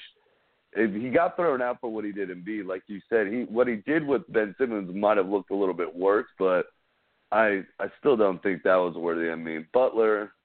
No. Butler's just. I, I don't know. The whole thing, no one should have got thrown out. I don't understand how Butler no. got him. I mean, it's just Butler's just head. He's gonna somehow figure out a way to get himself in, instigated into it and get thrown out. But I didn't he really. wants to be I in didn't really. Mix, that's for sure. yeah, he he just so he needs to be up there. But I didn't really see the reason to throw out Dudley. I mean, it wasn't that much like of a dangerous like shove like where and all that. I mean, it just it's it's funny how far the game's come along with uh trying to protect the players, uh like you know, and and make sure cheap shots like that. But I, it was I don't think they should have thrown him out and all that. It should have just been a technical and then you know play on. But it yeah, um it backfired. It backfired on the Nets, and then the Nets stopped doing the what was working for them, and some of their players just aren't able to sustain, you know, playing how they've been all year. And uh, like Carroll, DeMarre Carroll's not been that great. He's been kind of iffy. Right. Um, Harris. Harris has been a fucking atrocious. Yeah, just, I'm pretty yeah. sure he's only made a three pointer in game one, and he's gone 0 for the rest of the yep. game. He's only made three threes yep. in the first yeah. game. So just terrible. And the only players that are really doing, I mean, Russell and Dinwiddie, uh, so to do they're not having a bad series. They're just not having like you know what they've been doing in the regular But LeVert's just been killing I think. Dinwiddie's like been another... having a quietly really good series. He's been a fucking he's been a problem. Russell Russell and here's the thing that drives me crazy. Like he's very effective um at his little uh, pick and roll mid game shots. Um but he doesn't get to the line. Um, and when he's not hitting those shots, he's not effective. And if Brett Brown was like actually fucking like smart, I, I hate to say that. I don't like shitting on Brett Brown because I actually like him a lot. Um, but I just don't understand why you're not going small. I've said that to you twice already now this series. Look, I know you don't have a lot of depth on the wing. I get that, but like they are picking you apart when you're playing Boban or you know Amir Johnson or uh not Amir Johnson, what's the other fucking guy? Greg Monroe. Um that shit that just shit has not been effective. Um when they actually did go small at the tail end of game three, um they closed out the game with that lineup and just never looked back and I was like, Yes, like learn from that. When like you don't go small to get away from Embiid because Embiid's a fucking monster, and I get it. You you live with um, if they can make him less effective defensively in certain spots, it's okay. But like with Boban, man, like yeah, he had a really good game three. He was hitting those those shots up, you know, near the top of the key beyond the foul line. Like I get that, but like, dude, you, I just feel like you'd be so much more effective uh with you know Mike Scott at the five. Now, obviously, with Butler getting ousted in this most recent game, they didn't really have that as an option. Like there wasn't. They're already lacking depth on the wing um, in the backcourt to be able to do that. But like, I definitely tonight, I really hope if either Embiid's not playing or if um, or when Embiid is not on the court, like I want to see the Simmons, Redick, um, Butler, Tobias, Mike Scott lineup um, because that's just going to be so much more effective. You know, being able to guard those those little pick and pops, pick and rolls uh, that they that Brooklyn implements, and I just don't it, for like the same reason like that I look at um the Nets and I'm like like how, why did it take you this long to put LeVert in the starting lineup? Like um I look at Philly and I'm just like how is it taking you this long to figure out that you can play small? Like dude and and you know like I know that fucking um like playing Zhaire Smith is probably not ideal. Playing Korkmaz is probably not ideal. But I'd rather have them active than Amir Johnson. Like that dude's been washed for three fucking years. Like I, I, I those things I definitely don't get. I want to see them play Mike Scott at the five more. Um, I, I just think it, especially against when when Brooklyn goes small and and you don't have Embiid out there to be able to take advantage of that, then just match them because you have the talent. Don't try to give them any sort of advantage. You don't have to outcoach them. You just have to put the talent out there and let those guys go get it. Um, I, I I don't understand it. I don't understand sticking with Boban. I don't understand the the commitment to sticking with a fucking big guy uh, when they're playing a six foot eight guy at the center position. You know what I mean? Yeah, I understand completely. I mean, and Boban just he's had that one game, but he's been just terrible, just just terrible out there for them. And yeah, he's a twelve minute uh, game guy. Yeah, it, at, at most, but I just think um you're higher on Brown, but I don't think he's the best coach. That's why. No, no, no, no. I'm not. I, I'm not like high on Brown at all. I just well, I like the guy, like, I, like, and that's why. You know, that's why ultimately, like, I don't like shitting on him because I really like him as a person. He seems like a very fucking awesome human being, but like, uh, like I'm not. like I, I watch game to game, and I'm just like, flabbergasted at the things that he does and doesn't do and I'm just like, man, like I know you're you're limited right now. Um and and I do think he's in a hard spot because I do think pairing Simmons and Embiid is not easy. Is fucking really hard actually to make those to maximize both of those guys' skill sets together. It is really fucking hard because Ben Simmons wants to get out and run, run, run, run, run. Joel Embiid wants to fucking get the ball in the post and fucking dominate in half court offense. And to make those work is very, very fucking difficult. So I know he's got a hard job. And but I could give him a pass on those things because they are so hard. But little things like, hey, like we're we're kind of getting torched on this like pick and roll situation because Boban can't get out there and get a hand up uh, on these shooters uh, when, you know, when when they set screens for him, maybe we should put in Mike Scott, who's quicker on his feet. Like things like that, you know, that's what drives me crazy.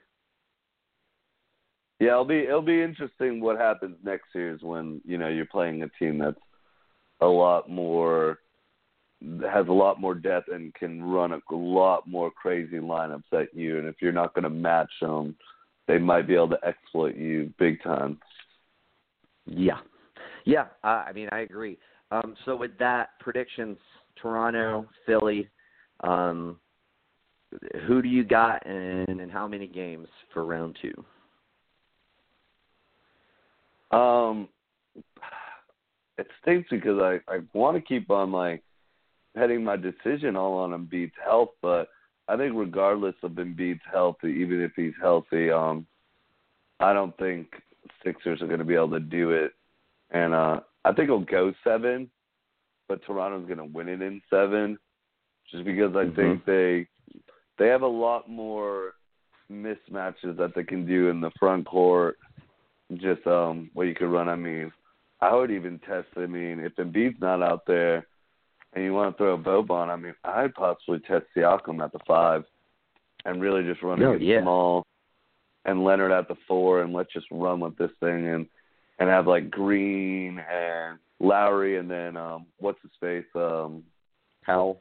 Oh man, yeah, either Powell, like as the two. So I think you could definitely. I just I like what Toronto is able to throw out there while you know what the Sixers have. They're gonna they don't have the their shooting like they did last year, so I think that's to come back. I mean, Mike Scott's been playing great, but if JJ Redick's been hit or miss, and he's still being hit or miss, he's kind of there's some times where he just kind of disappears out there, and it's kind of sad because I think Sixers have always kind of when they played really good, it's been how well Redick's able to uh, put his influence on the game, but hey, so many people Yes, but so many people now on their team, it's just everyone needs to get their shot.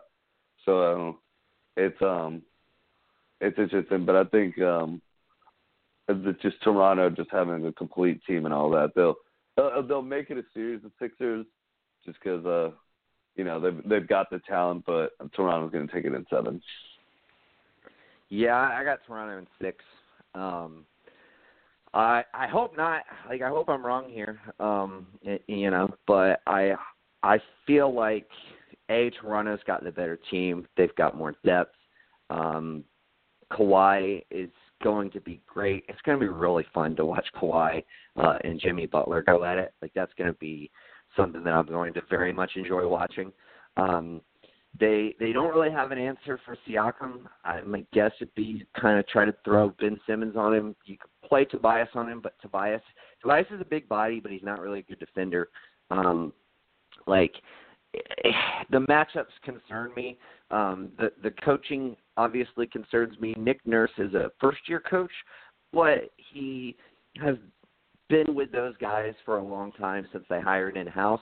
Um, and I've just thought throughout the season. His um, his ability to um, shuffle and change things on the fly um, throughout the season, you know, with varying uh, like varying up the lineup depending on matchups and different things like that.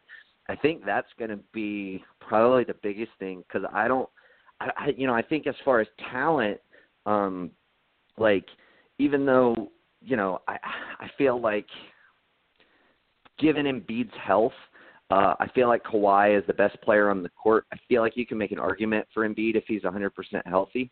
Um, but, uh, you know, I, I do feel like Kawhi is that um, it, with this series.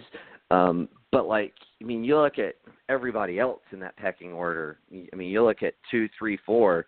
Um, I mean, the Sixers definitely – I mean, I feel like they're better. I mean, I'm not even sure who Toronto's second best guy is, honestly. I mean, probably Siakam.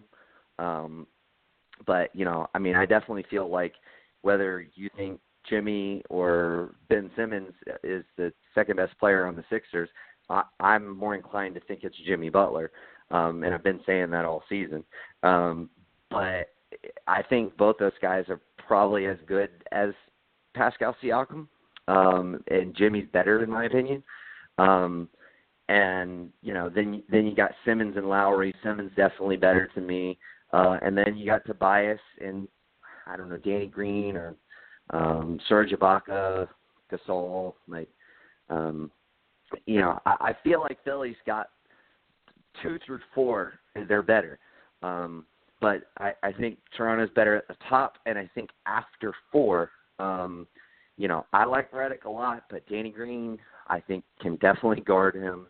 Um, you may even actually, I would probably even put VanVleet on him, just because Redick is so speedy and likes to run around the court, and maybe you preserve Danny Green a little bit, and you let um, a guy like VanVleet, who's a little bit younger, follow him. Um, but uh, Yeah, it's going to be tough, man. I, I like. I really, really want to pick the Sixers for this one, um, but I just I feel like Toronto's just got the better all over team. I think they got better coaching, um, not so stuck in their way of doing constantly doing the same thing. Um, and I think that's going to end up paying off for them. And I don't I don't look at this as a thing where um, I like I don't think Toronto is going to have any trouble winning in Philadelphia. Um, so I, I'm going to assume that Philly gets a couple in there. Probably probably wins game one, um, knowing Toronto, um, and then you know wins one at home. Um, but I, I think Toronto's going to get the best of them. Cross my fingers. Hope I'm wrong. Um, but all right, let's uh, let's move on to our final two matchups. Um, Portland OKC. Uh, OKC, they they it, it's weird, man. They looked it looked like in game one it was like, well, this this level of shooting of of terrible shooting is not sustainable. They're they're not going to shoot this bad. Um, and then in their game three win, it was like, well, shit, you barely won, and you made what 15 of 29. Like this level of shooting, this level of good shooting is is not sustainable. Um, this has been a really funny series. Um, I, I, I'm a little surprised, uh, though. Maybe in hindsight, I should have hedged my bets a little better, um, simply because they don't have they don't have the matchups that the Pelicans had last year, um, particularly Jrue Holiday. Um, you know, they they don't really have depth. Um, I think Terry Stotts is probably a little bit better of a coach. Um, not you know, hugely, but a little bit better um, than Billy Donovan. And you know, I, I Dame Dame and CJ have just been fucking great.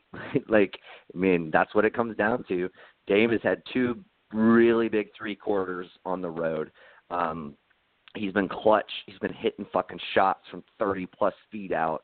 And CJ's just been like really fucking good. Like when Dame is not. Like when when Dame's not really doing stuff, it's CJ who's coming off these these screens, hitting threes, getting into the lane, making really tough mid-range jumpers. Um, he's been fucking great. And then it seems like every game they have one other dude who steps up. In game four, it was um, it was uh, definitely Al-Farouq Aminu, obviously Enes Kanter in game one. Um, and then uh, I don't really remember who it was in game two, but I feel like Mo Harkless had a good game somewhere in there. Um, like that, you know, if they can get one guy to step up and Dame and CJ can both get theirs and play that well, um, I mean that's that's what's put them in this very advantageous spot for the series, and in my opinion, probably insurmountable um, for OKC at this point. Um, I I don't have really any faith that they can win three in a row against this team, given what we've seen so far. Um, kind of bummed out because I was I was really hoping to to see um, Westbrook and Paul George make it to the second round this year, um, but it doesn't look like that's going to happen. Yeah, it's crazy. I mean, I, I definitely didn't see this. I mean, there's a couple things that I've like taken away from this whole thing. First off, is Russell Westbrook, you think you would back up your your shit talk that you've always had on Dame Lillard in a playoff series where the, it all comes down and this guy's just been lighting you up, dude. He does not fear you defensively at all. He's shooting all day in your face. He's hitting those crazy threes, like you're saying, from deep. And it's just not just one, it's two, and they're daggers sometimes. And it's just like all the like all the little things you think he'd play just a little bit more like aggressive. I mean, last game he just he kind of just dis- made himself disappear in the second half. I mean, he went 0 for yeah. 7, but then towards the end of the game, he was definitely just trying to divert anything to another player and all that. Yeah. And the way Steven Adams is just completely declined in his game aggressively this series, you're just like, what in mm-hmm. the world? It's just really hurt them. And Paul George, I do think his injury is going to be a little bit more than what we've heard. But I mean, he's, he hasn't looked that bad. But it's just like if those are your top three and all that, and none of them have been really good, and and people like Enes Kanter are having a good game when you could really yeah. exploit the hell out of that. I mean, I don't know why. I think Billy Donovan's going to get fired because if you ask me, because if that's one thing, it's the Thunder where they're going to go three to. straight years. You got to fire him. He hasn't proved anything. But what I don't understand is Steven Adams is this obvious on how bad he's like just like just declined really quick. I think he just you know his style of game has just finally caught up to him and all that. Why aren't you running a crazy small lineup with Nerlens Noel at the five? Because I feel like that might be better right. for you right now and, and match because I mean there's no reason Kanter should be having big games against you and all that, but um I just don't know where OKC goes from here. It's very hard what they're able to do. Um, like I said, I think what the only thing that you're going to be able to do is fire Billy Donovan, but I think that might be better, just because. But I, and just get back to being healthy because I mean, you can't really trade anyone. I mean, Steven Adams isn't really worth it, and that contract's terrible. That goes no, up to twenty-seven no one's million trading. in Yeah, two trading years, and it's just like no one's no one's buying, no one's going to pay for that money. So No. it's really tough because I really thought this was the Thunder's year, like early, like probably three fourths of the way done with the season. They're playing great team basketball Yeah. defensively and all that, and I just feel like it's a bummer for Westbrook and Paul George, but it's like you can't split up those two right now. So it's just like, what can OKC do from here? Is another three years in a row, one year out. I mean, I I can't really, you know, I, I got to give props to what Portland's been able to do, especially after that big injury, um, to like what what their team like has been playing like. But man, Dame, dude, he is just on another level. I mean, he right now might have um surpassed me on being a better point guard than even Kyrie in the in the Oh yeah, I've I been mean, on that put- train for a while. if if you put Harden, even though I don't really like putting Harden at the point guard, even though we technically does play point guard, but if you They, really they just, like, basically run a dual point guard system. Yeah.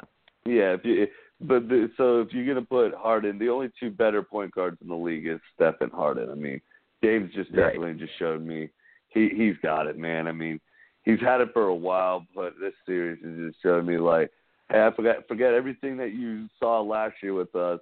I'm gonna put this team on my back, and when they really need me to show out, I'll show out for them. I'll have a big third quarter for them, and and like you said, CJ's been playing really good, so I'm happy for Portland because you know Portland does kind of have a, a brighter future if you look at it than OKC right now because you've lost your center who was having a great year this year and all that, so you can definitely replace him whatever happens to you this series. But I feel like right now, I mean, Portland out of all the teams could be in the benefit of sneaking past OKC and then possibly making the Western Conference Finals out of the um you know, whoever they end up playing out of yeah, and it's a big turnaround. So, I think you know there there's a lot more to look forward to, even though it was vice versa at the beginning of this year. It's like, what can Portland do if they're not that great this year? You know, they've set a lot of money in Dame, McCollum, and and all that, and it's just like, what now? It's just like now they should stick with this group because I don't know, man. Damian Lillard's just he's he's really freaking good, dude. He he just he he can get his buckets when he wants when he wants. Yeah, see, I kind of wonder, and I don't know what what kind of package you could really put together. But do you think you could put together a package around C.J. McCollum picks, um, and, and different things for Anthony Davis? Like, would you try to do that and try, and then try to convince Davis to stay? Um, like, I just feel like if you're Anthony Davis and you get to play with Damian Lillard, like not not a whole lot of options that are going to be better than that, especially with teams that actually have the cap space for you. Um, Man, you probably don't do that if you're Portland, just because I feel like both, you know, both your guys are so tight, and they, you know, they they want to play, they want to be there, seemingly. Um, but I mean, I, I don't know. I, I guess I would at least entertain it, you know.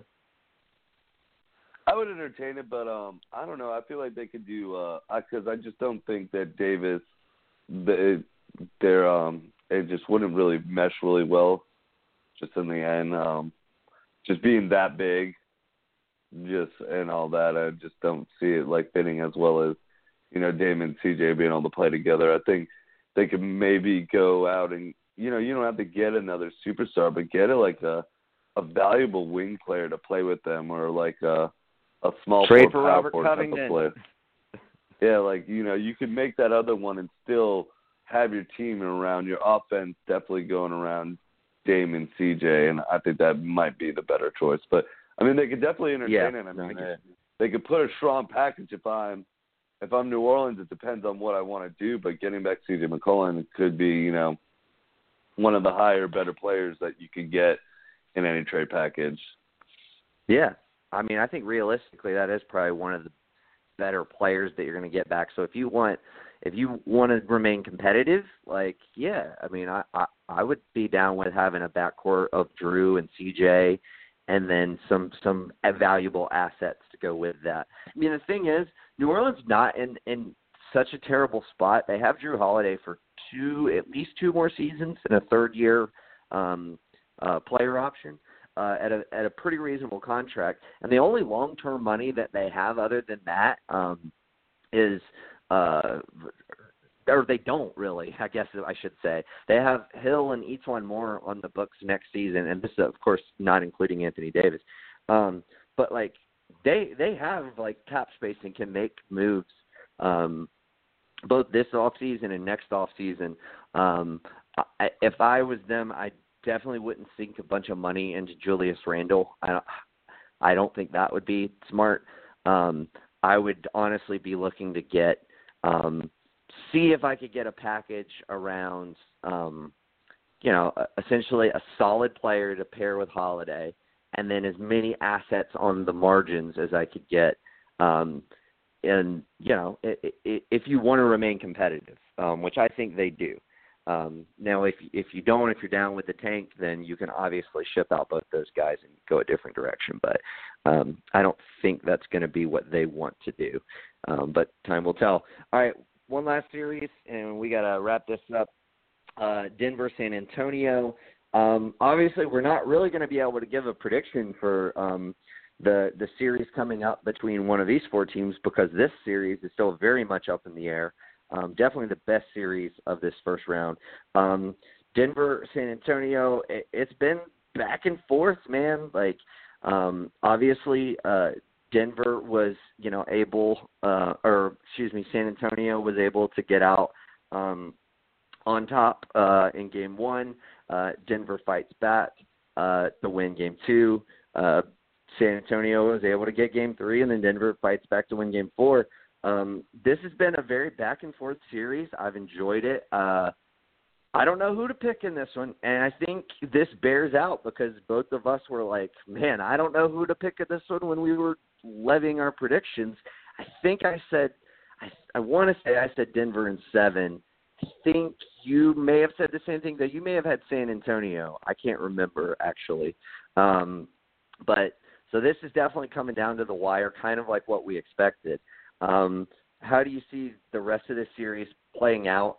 Um, and you know, what what do you like as far as um, I well, I'll say this: I really like the fact the fact that Mike Malone um, has made seemingly made quick quicker decisions than some others have. Um, he probably waited a little too long to to um, mess with with the whole Barton thing, um, but I, I mean, putting Torrey Craig in, in in that game four ended up being huge for them. I, I really liked that move. Um, ended up working out in their favor. Um, so yeah, I mean, I I still I like Denver in seven, um, but if San Antonio can win tonight on the road and they're going back playing Game Six uh, at home, fuck, man, I'd, I'd be hard pressed to think that Denver could could win in San Antonio in what could be a closeout game. So maybe a lot of this just hedges on what happens uh, in in the game tonight. What are your thoughts? No, yeah, I'm completely sold on this series is down to this um this game big time. It's like it's like you just said. I mean, um if San Antonio wins, Denver's not going to be able to go into San Antonio. That's a very hard place to play in, and and just everything. I think Denver kind of blew their. Ch- I mean, it's not Denver. I mean, not Denver. Uh, San Antonio, but not San Antonio's fault. DeRozan blew that for them. They could have definitely gone up three one. What the hell are you getting tossed for, man? I mean, seriously, I I, I dude, I, I I completely agree with Poppy and completely furious with them. I mean, you should not be getting tossed out of the game. Um, you definitely could have taken this one, like control the series and all that, and had a good chance to win in six. Now, I definitely, I think it's all pending on tonight. I still think it'll go seven, but I think it might go Denver's way. Um, I like, like you were saying, um, Mike Malone's made the right choice, and not only with last game with finally going away from Will Barton because he's been terrible, but mm. he's finally he's sitting him. He's not even playing him in starting. So Craig Craig's yeah. actually in the starting lineup. So I like that a lot. They'll get that bench role. Yeah. Um, yeah, and and the way they rotated defensively, um, essentially uh, uh, putting uh, Gary Harris on Derrick White. Um, that seems to have been a very smart move. I know you like Harris a lot as a defender. Um, White looked great early in this series, and then you know Harris was kind of able to um, shut him down. Um, you know, in, in Game Four, I think that will be an interesting thing to monitor as well tonight in Game Five. No, yeah, I definitely look forward to that matchup. Um, I it was too much Derrick White relying on him, and I didn't really think. I mean, yeah, he did have that one good game. I think it was Game Two and all that, but he's kind of he's been like a Jamal Murray. They both have been kind of um more modest for their team because it's a lot of like you know you're going by them, you're kind of dying by them, and but I feel like right now um what they've been able to do in putting Gary Harris on White, I think it's definitely gonna slow them down and take out that Spurs X factor that they had on them. So I think that's gonna come come to like help uh Denver out in the end to sneaking out this series win with uh because I like you said, I mean I'm high on Harris as a two way player. I know he's dealt with a lot of injuries this year, but I think he can definitely stop Derrick White because I mean don't get me wrong. Derrick White's had, I mean, he's, he's he's had a good series and all that, but he's not that player where he's getting 30 points. You know, I don't see it coming out of a multiple games in a playoff series. So he got his one, but I definitely think now with Harris in the lineup, with you going with Torrey Craig uh, being able to play on DeRozan, and now you switch Harris on to White, that's going to help out Denver big time. And it's, it's also the big big X factor on Denver's behalf is how well Jamal Murray can play. I mean, what are you getting out of him? Right. Because obviously he's your second he's your second option, the way that your team plays and all that. And if he's just having a hit or miss thing, and it all depends. So, like you said, um, I'm completely eyes on in this game tonight. Um, whoever wins it's going to win the series. But if the Spurs win it, I think they'll shorten it. But even if Denver wins it, I still think the Spurs, just the way that the fans are and being able to play at home, they'll definitely win Game Seven, but end up losing it. I mean, win Game Six, but end up losing Game Seven on the road to Denver. Yeah, yeah. I mean, that's that's if I were to bet, that's how I would bet that it would it would turn out. Um, but hey, man, Pop, got to give it up to Pop. I mean, you, you know he's going to come back. Um, with some kind of variation, some kind of trick up his sleeve to counteract uh, what Malone did in Game Four. Um, so yeah, it could just be one of those situations where Pop is just kind of constantly uh, one move ahead of Malone. Um, and I could even, honestly, I could see it being a situation where they win tonight. Malone makes an adjustment and wins, and then gets them to go back home for a game seven, and then Pop's just like, yeah, but I, I've got the last adjustment up my sleeve, and you don't know what's coming. Um, so, uh, yeah, it's gonna be. I don't think it'll play out that way, but I think it, there is there is a less than zero chance that it could. Um, but uh, but yeah, man, um, it's playoffs, man. Fucking great time of the year. These series have been terrific. Uh, speaking of these series, uh, I, I'm been enjoying watching uh, Philly uh, kick the shit out of uh, Brooklyn uh, in this first quarter, and uh, so now I'm gonna go sit down and watch it uh, with the sound on. Uh, but hey, Luke, thanks for joining me, man, and uh, as always, great show, brother. Hey, thanks for having me. Yeah, man, for sure. Uh, all y'all be sure to tune in. Uh, we have Wrestling Geeks Alliance tomorrow night at seven o'clock uh, Dane Alves and Chris Patton will be breaking down all the latest news there, um, as well as we will be uh, back with another episode of Geek Vibes Live this weekend. So be sure to tune in to that this Sunday at 8 o'clock. And keep an eye out for all of our other great shows uh, Top 10, Geeks Against the Grain. Uh, and be sure to go check out our latest episode of Seven Hells, our Game of Thrones breakdown that aired last night. Uh, Dane Alves, myself, and my dear friend uh, Rhea, who actually got me into Game of Thrones, uh, took a deep dive uh, into episode two and broke down all of the glorious moments within that episode. Um, so that's up now. You can check that out wherever you listen to your podcast. Um, so yeah, check out all that great content. And until next time, we'll see you then. Peace.